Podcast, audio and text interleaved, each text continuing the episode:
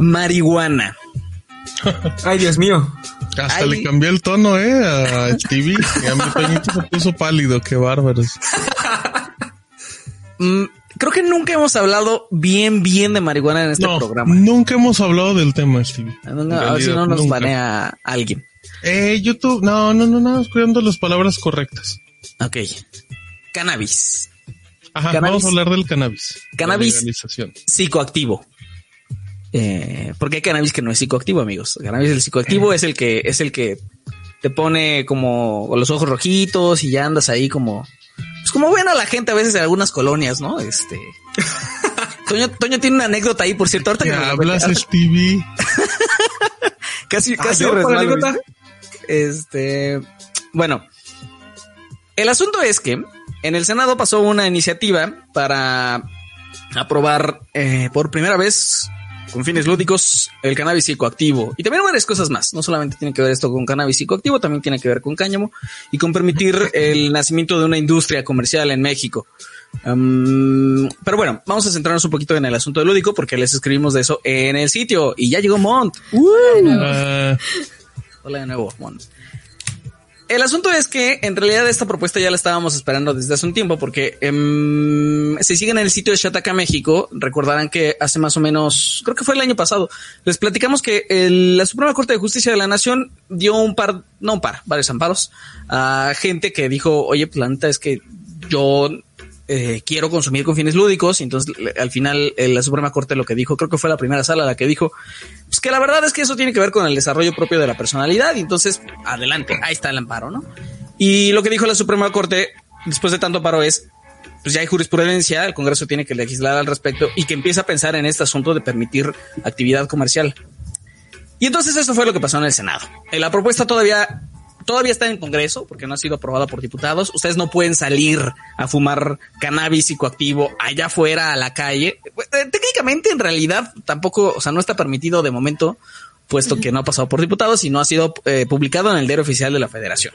Em, pero honestamente, con con el respaldo que, vimos en el Senado, es, es, muy difícil que eso no pase. O sea, en diputados yo creo que va a pasar exactamente lo mismo, va a tener respaldo y eventualmente se va a publicar en el diario oficial de la federación. Ahora, ¿qué dice la propuesta?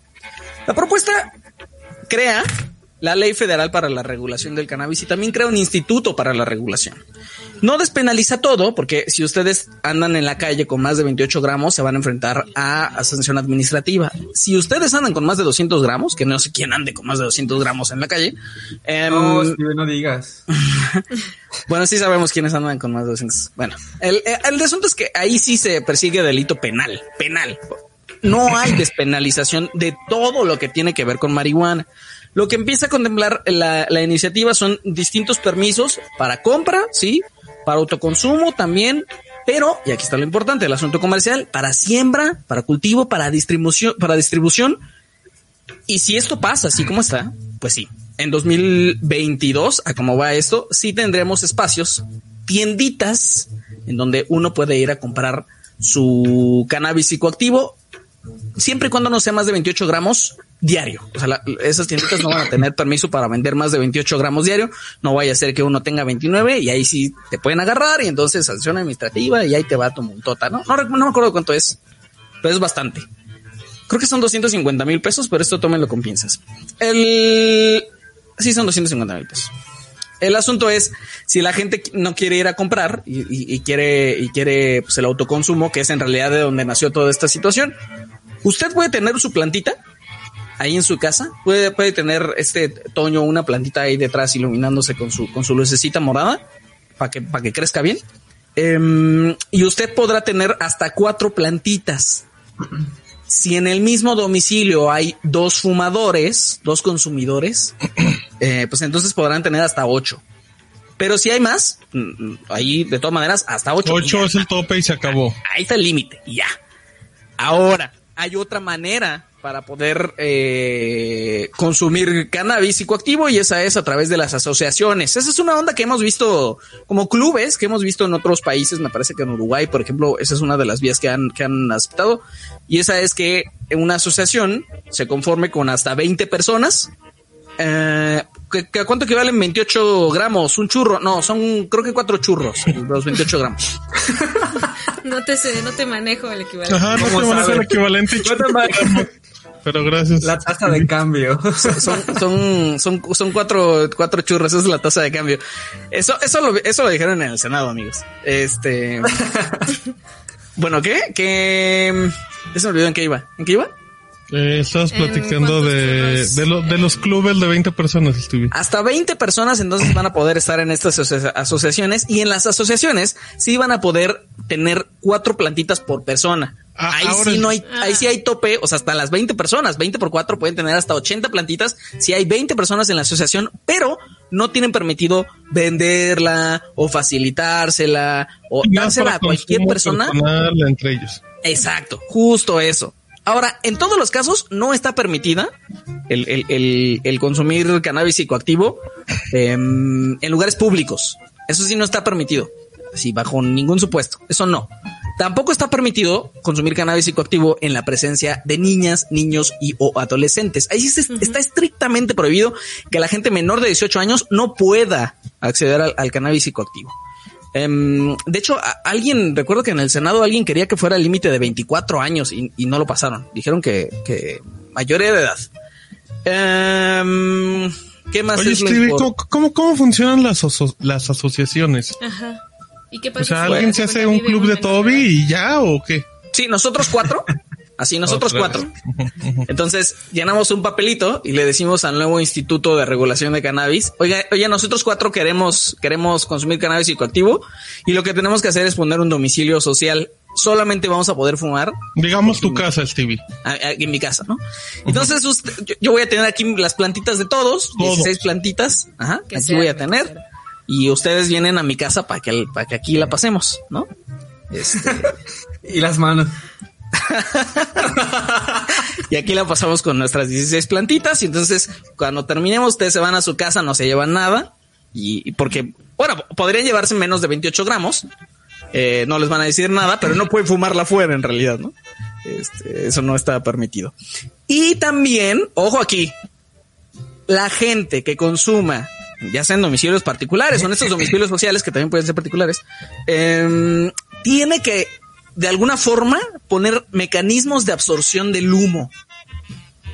La idea es que no haya, bajo ningún motivo, fumadores del humo de segunda mano. Es decir, mis vecinos arriba, abajo, o sea, ellos no tendrían por qué que les llegue el olor o el humo si no quieren. O sea, que usted tiene que hacer lo que así ponga la jerguita debajo de la puerta, si usted quiere, este, si es que eso le funciona, no, no, digo, es lo primero que se me ocurrió. no le ha funcionado. que ya sabe las equivalencias y los trucos, la Se la sabe de todas. Se la sabe, claro, claro.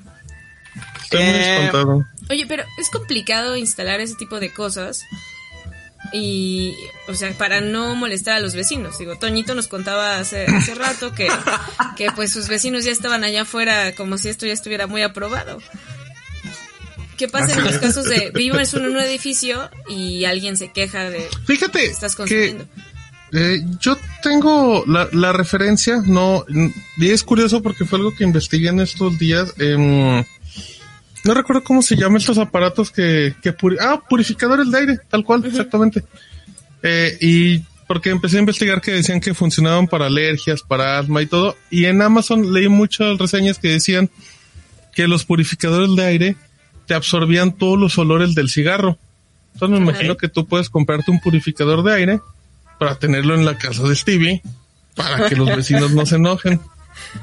Va a ir por su Dyson, así gigante. Exacto. Ándale, exacto, exacto.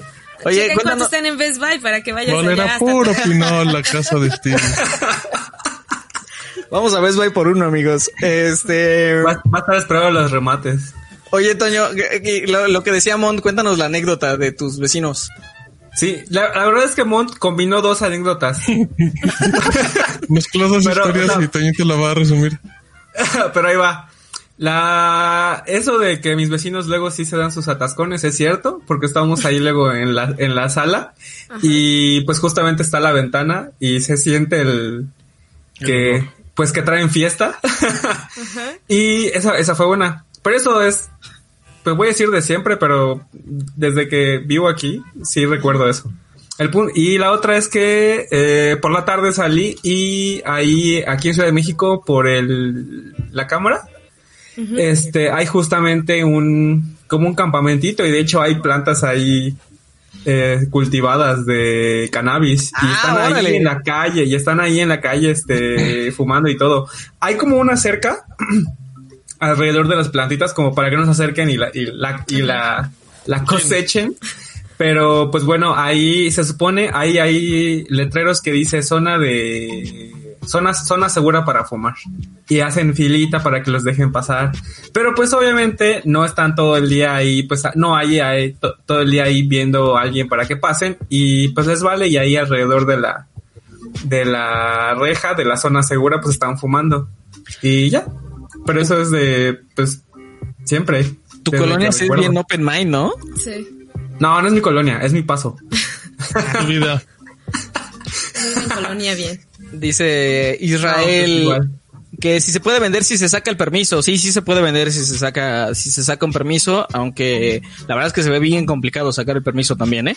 Em, que todo un Bueno, Walter se ve White. complicado, pero tampoco es imposible. Sí. Sí, tampoco es sé. ¿Cómo argumentas que, que puedes venderla? ¿Cómo, ¿Cómo haces ese registro?